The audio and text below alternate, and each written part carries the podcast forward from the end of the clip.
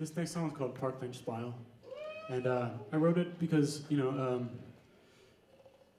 I wrote it kind of a while ago, but in its sort of most simple, si- the, the most simple sort of explanation is that it sounds cheesy, but I appreciate diversity and I appreciate people from all over the world, and it's great to live in the city where there are people from everywhere.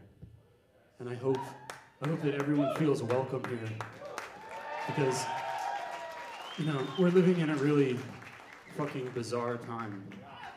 And I wrote this song actually in honor of, you know, people who are not only living on the fringes of society, but people who came here with nothing. And I hope, you know, and I, I think all of us agree that, you know, this shit will be worked out.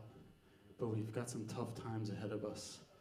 And, uh, you know, certainly I know I'm excited that me and a lot of my friends and the, most of the people that I associate myself with are willing to put as much as they can into fighting what the fuck's happening. So just want to say thank you.